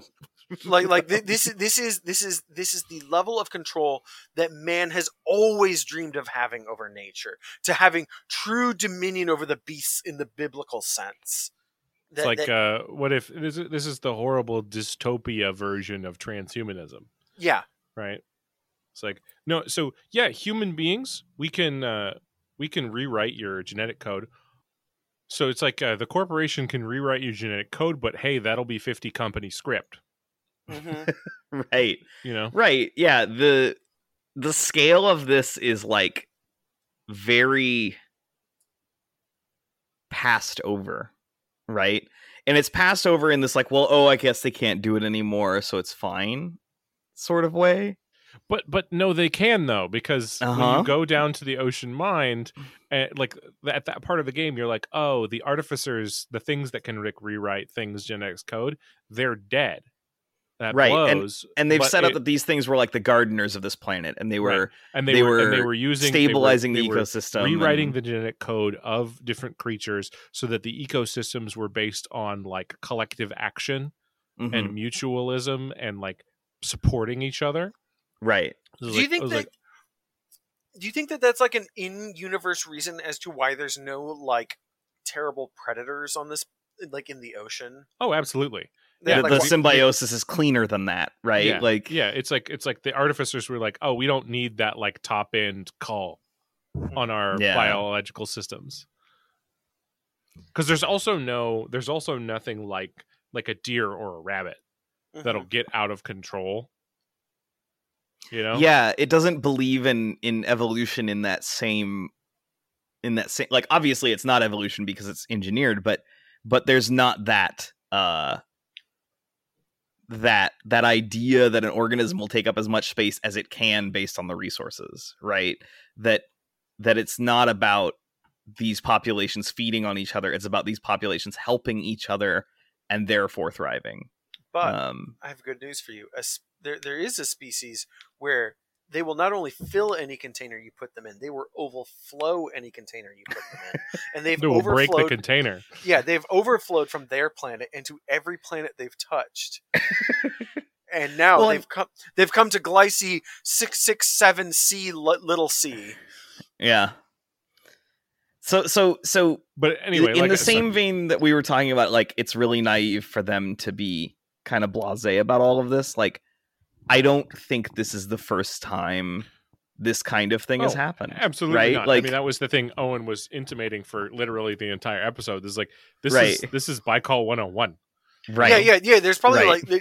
there grant, granted, we don't know much about uh, uh, the incidence of natural life in this universe. Like, we don't have those Drake equation variables here. But like, I don't think it's unbelievable to say that there's probably Baikal black sites where they found planets with life, took them off the books, and are fucking Right. with them. right and Yep. and and this character can't believe that because there's nothing quote unquote on record right? But, like but, but like that's the part that's just absurd. It makes me think that like our, our protagonist is genuinely stupid. that like they, they they work for a corporation of this size and Mhm. scope and scale. Like we like this is some like type three civilization shit, Okay. and they're like, I I I that's But getting back to getting back to what I was saying, because I, I I was reaching towards a point with that, and I didn't quite reach it. But was that you know at the end of the game, when you reach the middle of the oceanic mine, you find a living artificer. hmm and it goes, oh fuck, and leaves. Well, it scans you and it goes ah dip and leaves right. um, and and you come to find out that the thing you're playing as like the the character you are the AI is not an AI at all. It is it is a thing that the scientists made with I think the oceanic mind to like make their own artificer. Yeah, yeah. That Right. that your your purpose is actually to be sort of an So- arm for the oceanic mind. And so so but to to to lead up to that point, the character is like, "Oh, you know, this sucks that they made the oceanic mind, but it's like super cool that it's dead because the danger has passed." But then like you find an artificer You're literally standing on all the ingredients. You're in Uh, the ingredients for it, and you- yeah, it's like, oh, I, I really hope nobody makes pancakes out of all these pancake ingredients. Um, and then at the end of the game, uh, the character's like, oh, I think I'm gonna like stick around on this planet for a few months before the next like Baikal shipment shows up. And I'm like, bro, that thing is gonna be like chocked to the brim with Sardaukar, who are gonna like kill you Right. immediately and delete Yeah. all your data. Like right. And he's he's like he's like this this idealist about like, oh, let's just go get more data. It'll be this, good. yeah, like this this and we'll tell be- the world once we we'll tell catalog it all and tell this the ain't the fucking expanse. Like Baikal controls what media goes where. Where this is like, I don't know. Yeah, maybe Yeah. we're all just cynical, cynical dudes. But like this. no, no. Like I think he has a seems pretty very fucked. purified mean- perspective on purpose. well, Like the, the game is also like very specifically about like the intersection of like climate change and capitalism Mm-hmm. and so it's like I'm, I'm sorry then i'm going to talk about your character in that context yeah, like, yeah. Like like the the naivety doesn't match up with everything else you're laying out. Right. like, Dude, like you, you, you made a game that is what if cyberpunk was marine biology instead of cyber technology yeah. Yeah. like anyway, interesting. So you guys- besides you guys besides that dissonance, saying- I actually really enjoyed it. yeah, no, I I mean it was a fun game. I Yeah. Yeah, it's a great it. game. I would recommend it to anyone who wants to spend a quiet weekend uh, playing a um, an exploration game. You know, Yeah. um, but uh, I, I would love for um ellery v i forget what their last name is ellery v- something Vas.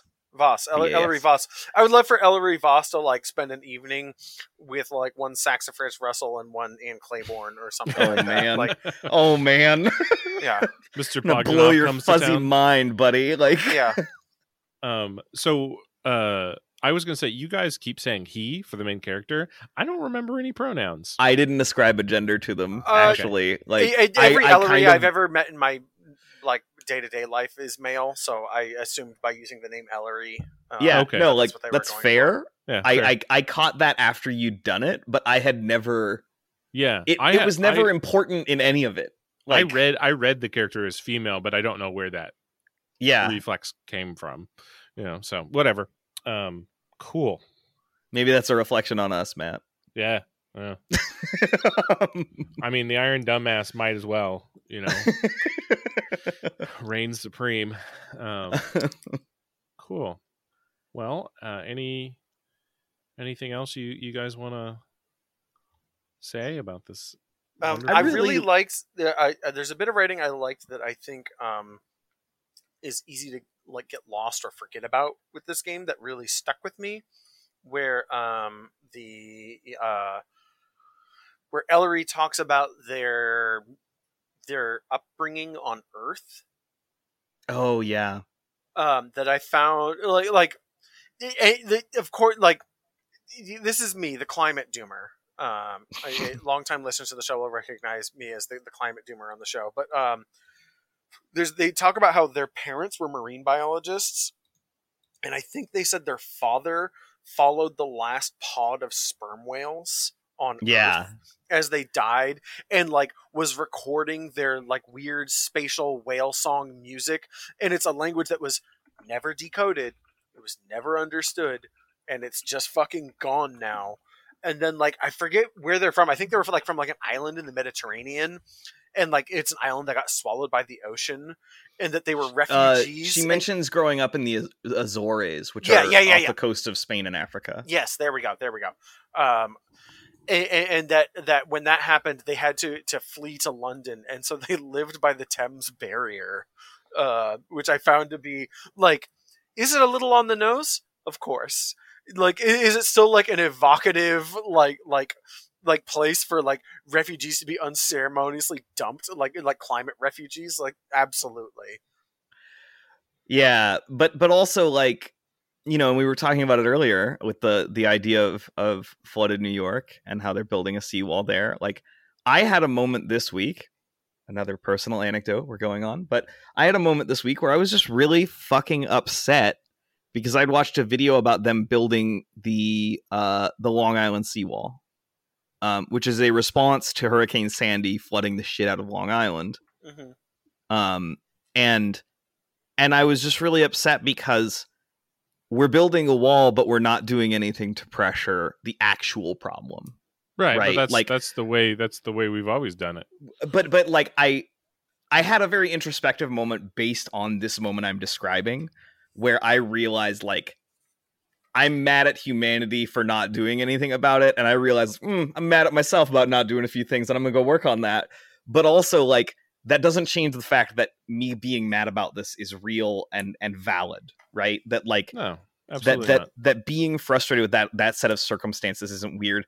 And and my brain flashed to like blade runner 2049 and the giant seawall in that movie Well, Right. or, or even the the opening crawl in that movie yeah yeah when yeah. it describes that like I uh, hold on, I'm gonna find it because I want to get the exact wording right? Because there there's there's a line in the um, Blade Runner 2049 opening crawl that has just a very particularly chilling, it digs in Uh, a way that like ugh. a particularly chilling arrangement of words. so I have a I have a proposal. so um, hold on, hold on, I have it here in front of me. Okay, you've you've. Um, I was gonna. I thought I had time. After a series of violent rebel- rebellions, the manufacture, yeah, blah blah blah, androids are outlawed on Earth. The collapse of ecosystems in the mid 2020s led to the rise of the industrious Niander Wallace, whose mastery of synthetic farming averted Yeah. famine.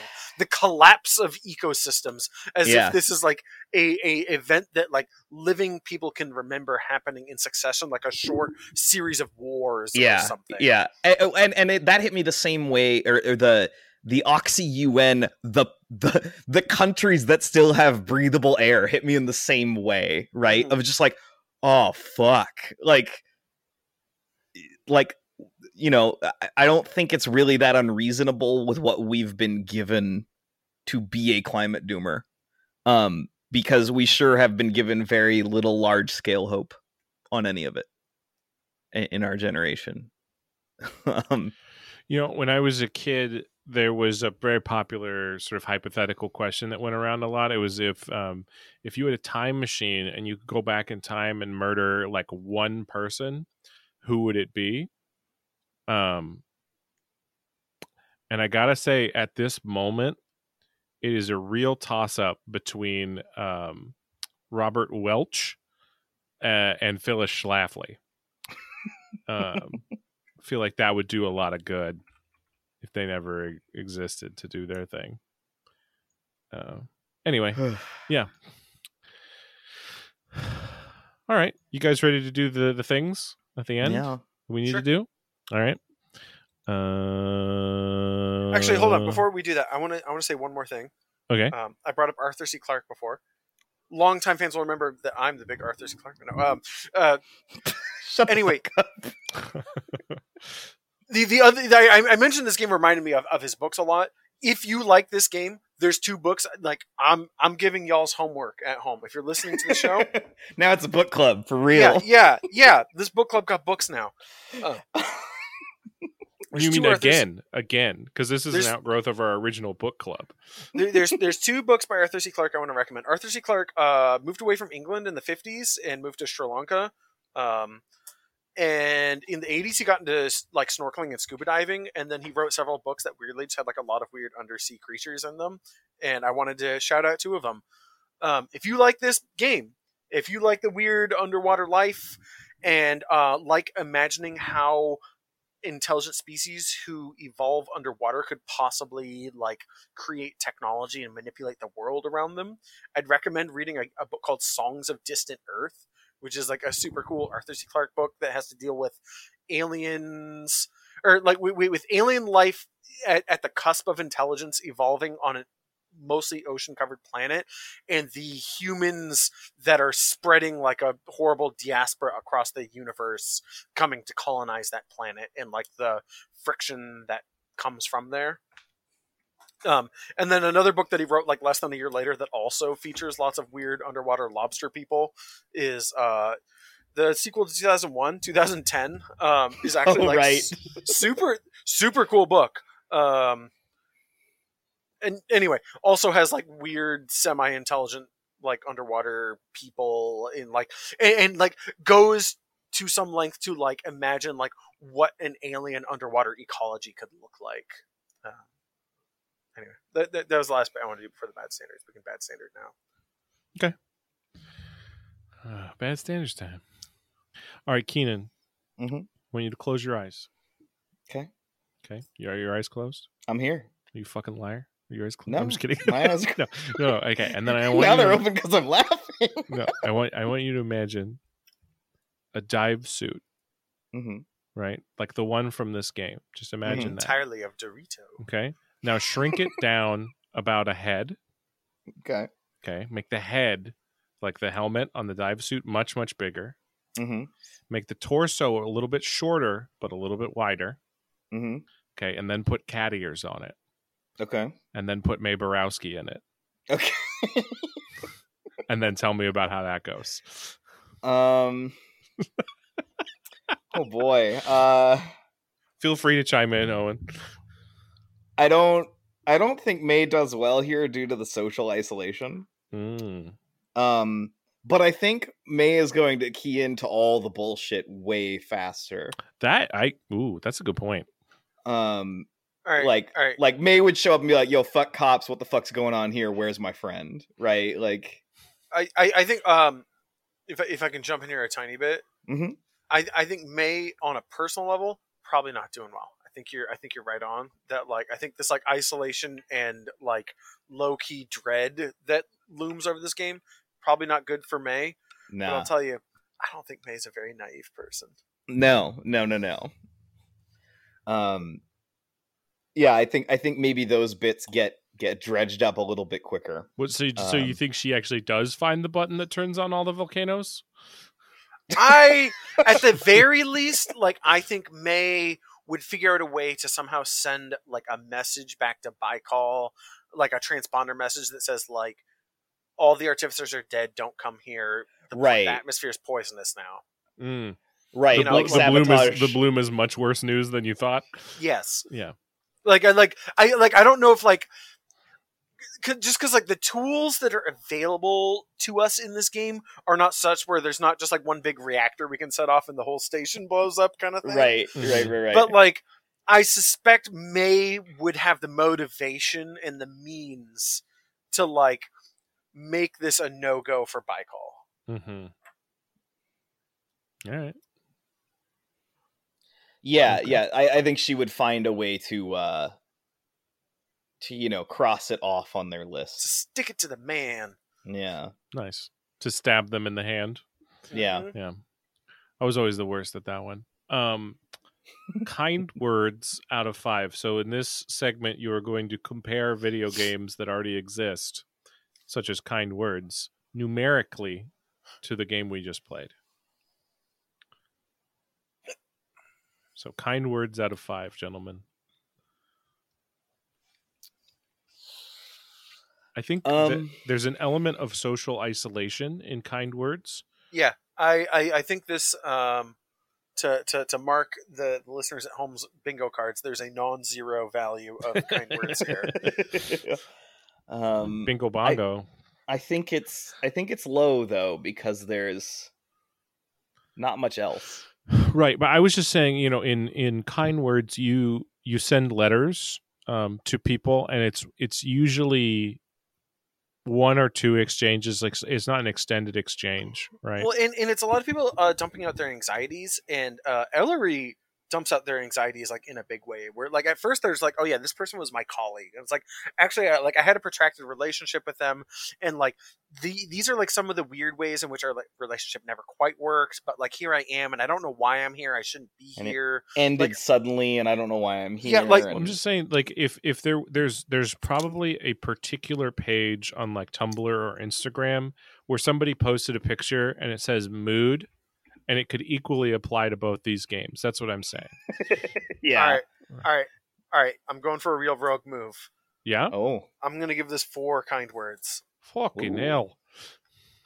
uh, citation needed. Yeah, I just gave it to you. Like like like literally this person is spilling their emotional guts out like like as they're going.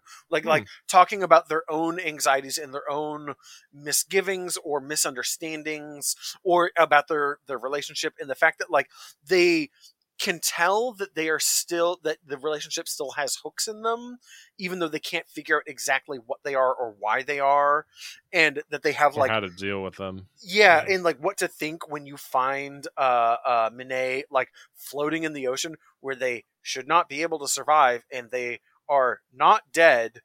Um but But not, not, quite alive. Yeah. Yeah. Um, okay. Yeah. No, I'm with you. And and they're doing this sort of communicate into the void to get it out. Yeah. And and that also like the big science fictiony plot of this game is also like sort of a a a reckoning for this person's whole career. That Yeah. their their career has been cataloging and declaring planets dead. Well, and then And, like- there's there's all the final messages from the dead divers you find as well. Oh Yeah. God. Yeah, and and, and, and that I don't think this game is hopeful, but I think this game thinks it is hopeful. Konstantin Yeah. Hess is a complete asshole. Yeah. Yeah. Absolutely. Um, th- this game did a weird thing where it brought back audio logs in an effective way, and I but they appreciated weren't they that. weren't audio but, but, logs, but it's that yeah. it's that spirit right Yeah, of yeah, the the the environmental storytelling through text. That, it's sort of it's that sort actually interesting came because back like you around make it like two thirds of the game before you start running into these things, so it makes it like really um exciting and titillating to Mm-hmm. find these little bits of text because like Well, yeah, I think it's yeah, I think you're you're raising a really important point. It's it's important that you've already mastered how to play the game and Mm-hmm. are invested in what's happening and what's there by the time you are experiencing the the more that you could. Yeah, you excellent. Yeah.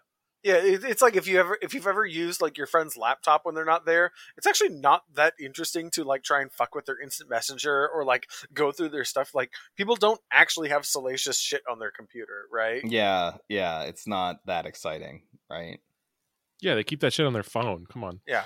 Um, yeah it's gonna be near me require my fingerprint motherfucker so anyway, um, okay, Keenan, you have a problem with four?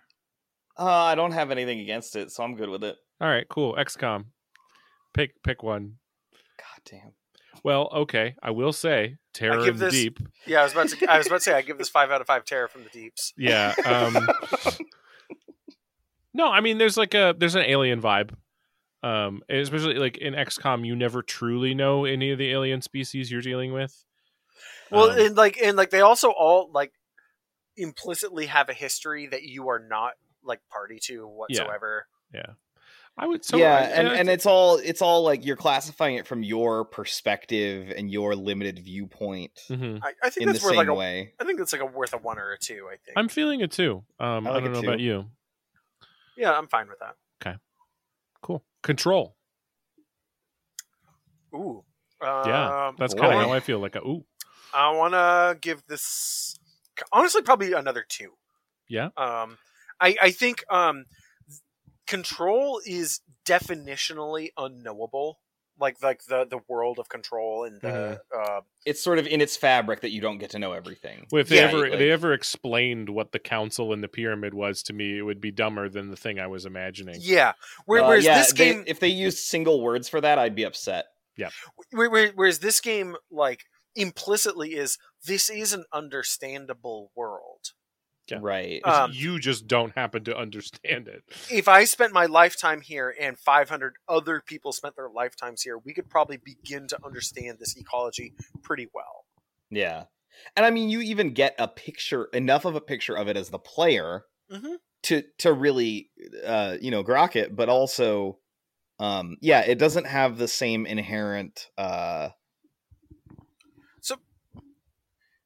a little bit of a side here, a little bit of a distraction here from from uh, the bad standards.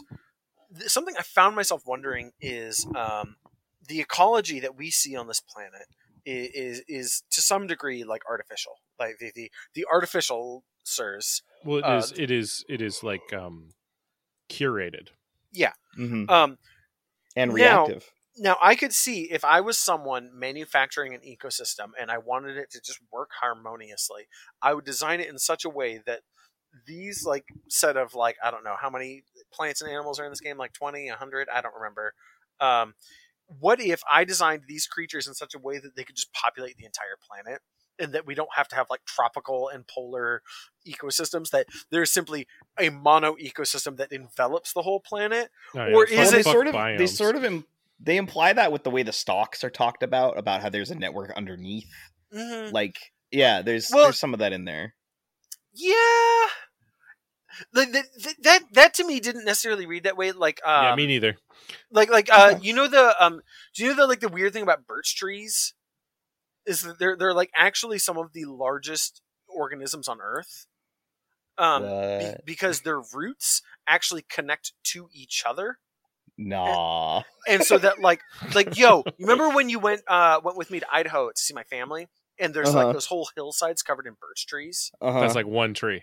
it's it's basically it's one organism because the, not only do the roots interconnect, but when the roots breach out of the ground, they will just sprout up as trees. Damn. And, and it's actually really fucked up because if one of them gets sick, like the whole mountain gets sick.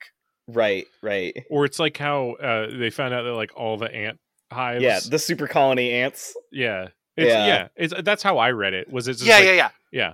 So they, that, that was kind of my reaction when they were like, "Oh yeah, they're like connected underground." It's like, "Oh, cool, cool, cool, cool. I get it, I get it." Yeah, we done that. I know. I see Yeah. the allegories. My family's from Um, I know. Yeah, and and like the Yeah. I'm I'm lost. And so, so like, I, I just found myself like torn between like, do I think the artificers are so lazy that they designed one cre- one set of creatures to encompass every part of their planet, or is this whole planet just like full of trillions and trillions of species because the artificers don't have other hobbies? Well, part And- of part of what we get at is that the the there's an accident in one of the one of the labs. Well, not actually an accident, right? But um they no, it was an accident. No, the guy did it on purpose, so that's why I'm saying it's not an accident. no, no. he Um, said he said like he was doing something on purpose, but not explicitly that. Because Okay. when you when you when you find his body, he's like, "Oh fuck, it's not going the way I thought it would," and he's right. like scared. Yeah. So so they explode a big tank of material that fucks the entire ecosystem up. And what we end up learning along with this whole oceanic mind thing is that the artificers gave their lives to stabilize our fuck up. That that they spent their last breaths making organisms that could process this bullshit we introduced to the Yeah, environment. because when you when you find the third ecology, it's it's covered in like things that look like seahorses that are just eating metal. right right and so so the the sort of thing like it is you're in a very like specific piece of this entire ecosystem because you're in the piece that humanity fucked up and these guys saved right um so yeah I, I suppose there's a lot more going on outside of that that you probably don't run into just by way of the scope of the game but um the game is so limited in its scope that you don't get really any of that right. What game are we comparing to control Control, we were on a soft two, but then Owen digressed. no no that's fine i'm No, it was a good to bring digression. us back. We both Um, agree, but yeah. two control yeah uh, i think i think it's harder to push past a two because of the differences we've talked about yeah, right yeah, th- because th- th- this world is like fundamentally knowable and explorable, and control. there's a there's a clear start and stop Like, like if, if Control is anything, already- control is about the arrogance of thinking that the world of control can be like scientifically documented Yeah, and yeah. cataloged. Yeah, No- and Control's no, already flirting motherfucker. with how it's related to their other properties, right? No, Like- motherfucker! I told you it's Eldritch. uh, okay, yeah, two. Uh, Obra Two. Dinn. Hmm. I want like th- this is a mysterious game, but like the way It's way about investigating a place. It, it is, but like it's this game is so explicit and unambiguous, and is also like not like asking you to execute on a very gamey thing, like in the way that Obra Dinn does. Yeah, o- Obra Dinn is. It, it has that very gamey, like who's who, do the logic puzzle, like thing Yeah. to it. Yeah. No, I see. yeah.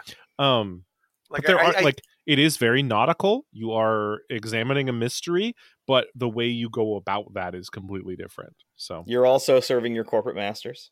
yeah, there is that. yeah, I, I I think only on like the most like superficial ways is it is it at all like Obra Dinn, and I think like conceptually it's it's completely like, yeah, if, like- if, if anything, this game is a little too um, spoon feedy in terms of like explaining its Hmm. ideas and story to you. That like, I kind of wish this game had just like a hair more ambiguity to it. Now, if But- this if this were to, if I were asking about Tacoma, we would just give it a fucking five, right? um, Yeah, so I, Uh, I, yeah. I, I, I, I would be I would be remiss to give this more than a one in Okay. Obra Dinn's. I think that's fair. yeah, I think they're I think they're doing similar story structures, but the gameplay is so vastly different that Mhm. that you can't really um, And say also more just- than that. Also, just thematically, like of what that what that game is trying to like make you think about and talk about, and I mean, the- wants you to think the the about. main character of this game is a naive baby and the main character of Obra Dinn is the most cynical insurance appraiser that has ever lived.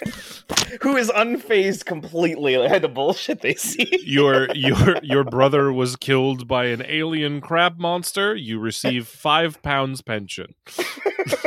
Like whoa I love I love the end of that game too, where it's Yeah. so cut and dry and these specific terms. When you're like, nah, bro, there's actually way more to that. Like, okay a one uh Garry's Mod oh, oh, that's I'm like loving- that's I'm like a loving- zero. I'm loving these reaction noises this time around. You guys are just like like either like titillated or just uh excruciated, right? Yeah, I- har- yeah.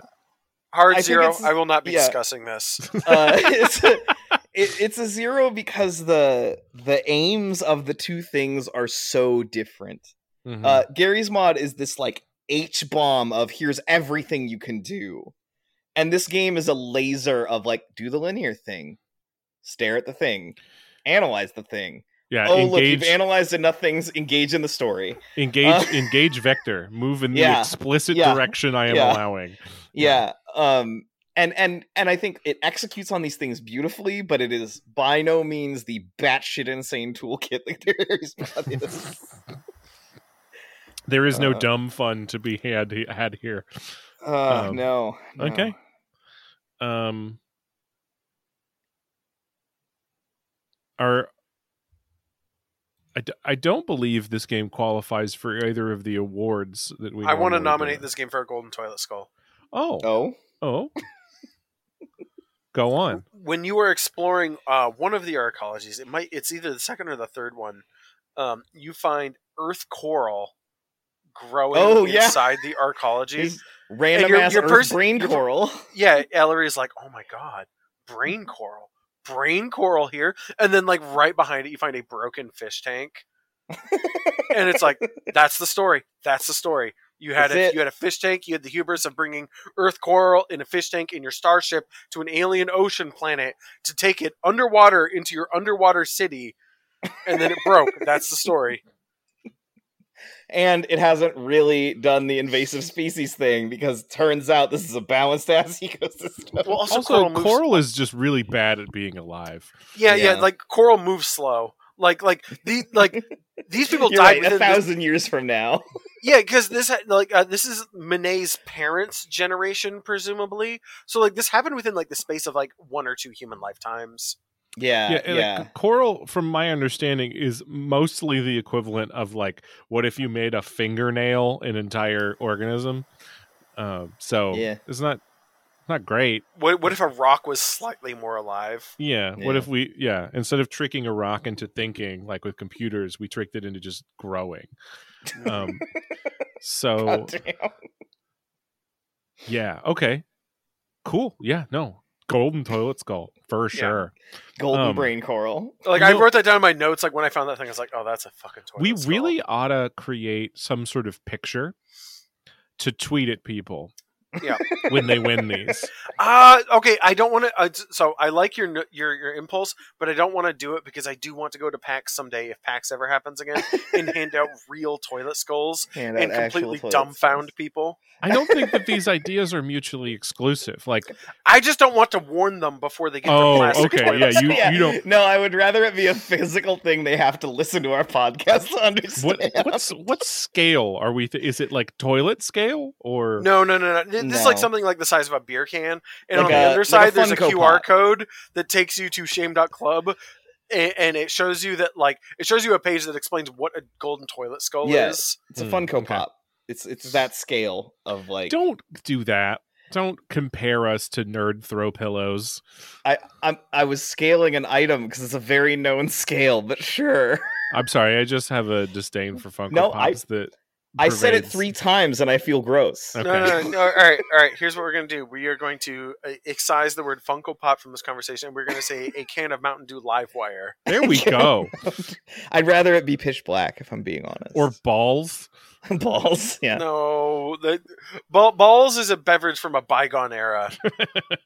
All right. Well, anyway, uh, it is time to say the magic words. What are we Josta. playing next time? Uh, next week, we are playing a post apocalyptic turn based tactical combat and management game called Dead State. Ooh. Which Twin which Bear recently got like some sort of content update. Yeah. Not recently, but it did get a content update since I Okay. Well, and the second last. one's an Xbox exclusive, right? No, you were thinking of. Um, yeah, you're thinking of a State different game. You're thinking of State of Decay. Ah, okay. They came out at the same time, so my brain. They sure in the did, and I, s- I don't know this to be the truth, but I believe it in my gamer heart that State of Decay ate Dead State's breakfast. Um, and that's Th- why oh, that no- definitely happened. yeah, and so that's why like nobody, I, I literally know no one who's played Dead State, and I think it's a really not phenomenal game, but just really great game. Well, sometimes I mean, and Keenan has sort of harped on this in the past. Sometimes you really just need to play a solid ass B game. Yeah, Yep. You know, like, You like, like I, I this this game Looking is at you, definitely Star Wars Jedi Power Battles. yeah, like I, I would say this is even a B plus game. Okay. I wasn't know, trying to necessarily degrade the game, but I'm saying like No, one no, of the but I, no, I, I didn't think you were, but I, I, I- I want people to know that, like, I think um, this game's got chops. One of the most wonderful things about the hobby of video games is occasionally you find a game that is just total dog shit in every single way, except that loop. That Yeah, that, gameplay that loop Yeah. love. is hot No, as it- fuck. It's bad, but it's yours. um, all right. Where can they uh, find us online? Uh, you can go to shame.club or shame.business or really anywhere that podcasts are hosted. Um, there might be still a few spots here and there that we haven't put up on, but you I have friends who listen to our show on services I've never heard of because of the trickle down from the things we are on. So okay. I feel pretty comfortable. Well, hopefully it's just that. using the RSS so that we get those download numbers still, so that we can feel good when we see the number go up. Yeah, tight, or like yeah. it's an iTunes trickle or a Spotify trickle usually. because there are podcast services out there where they download your MP3 once and then you never see the downloads after that. Ooh, quit fucking Yeah. my metrics up, y'all. Yeah, yeah, they put your podcast inside their garden. It's fucked up. Okay, well, I don't care about metrics. I care about serotonin. Please. The the metrics give you the serotonin. Oh, Yes, yeah, that's yeah. what- That's, that's what I'm saying. I don't like, but I don't, I don't like, on a fundamental level, I do not care what the numbers are. I just want to see them and I want my brain to go, oh. We talk into microphones and the numbers go up. Yeah, we Yeah. don't get ad money. All right. Anyway, I think that is it for we this. are at Bad Playstyle on Twitter. Yeah. Oh. Uh, And I stream Monday, Wednesday, Friday at twitch.tv slash savory scrimp if you feel like Um, spending also- time with me. if you have game codes, comments, corrections, and unsolicited JPEGs, you can find us at badplaystyle@gmail.com. See, I like that. I like the way you said that. It was And you can send Matt ambiguous. dit pics there too. Fuck. I I feel like you should probably use PNGs for our storage though. Uh, yeah. All right. Eh, Um, whatever. Later, friends. It's been real. Um, I hope you enjoyed the game. I hope you join us next time. Uh, I love you. Goodbye.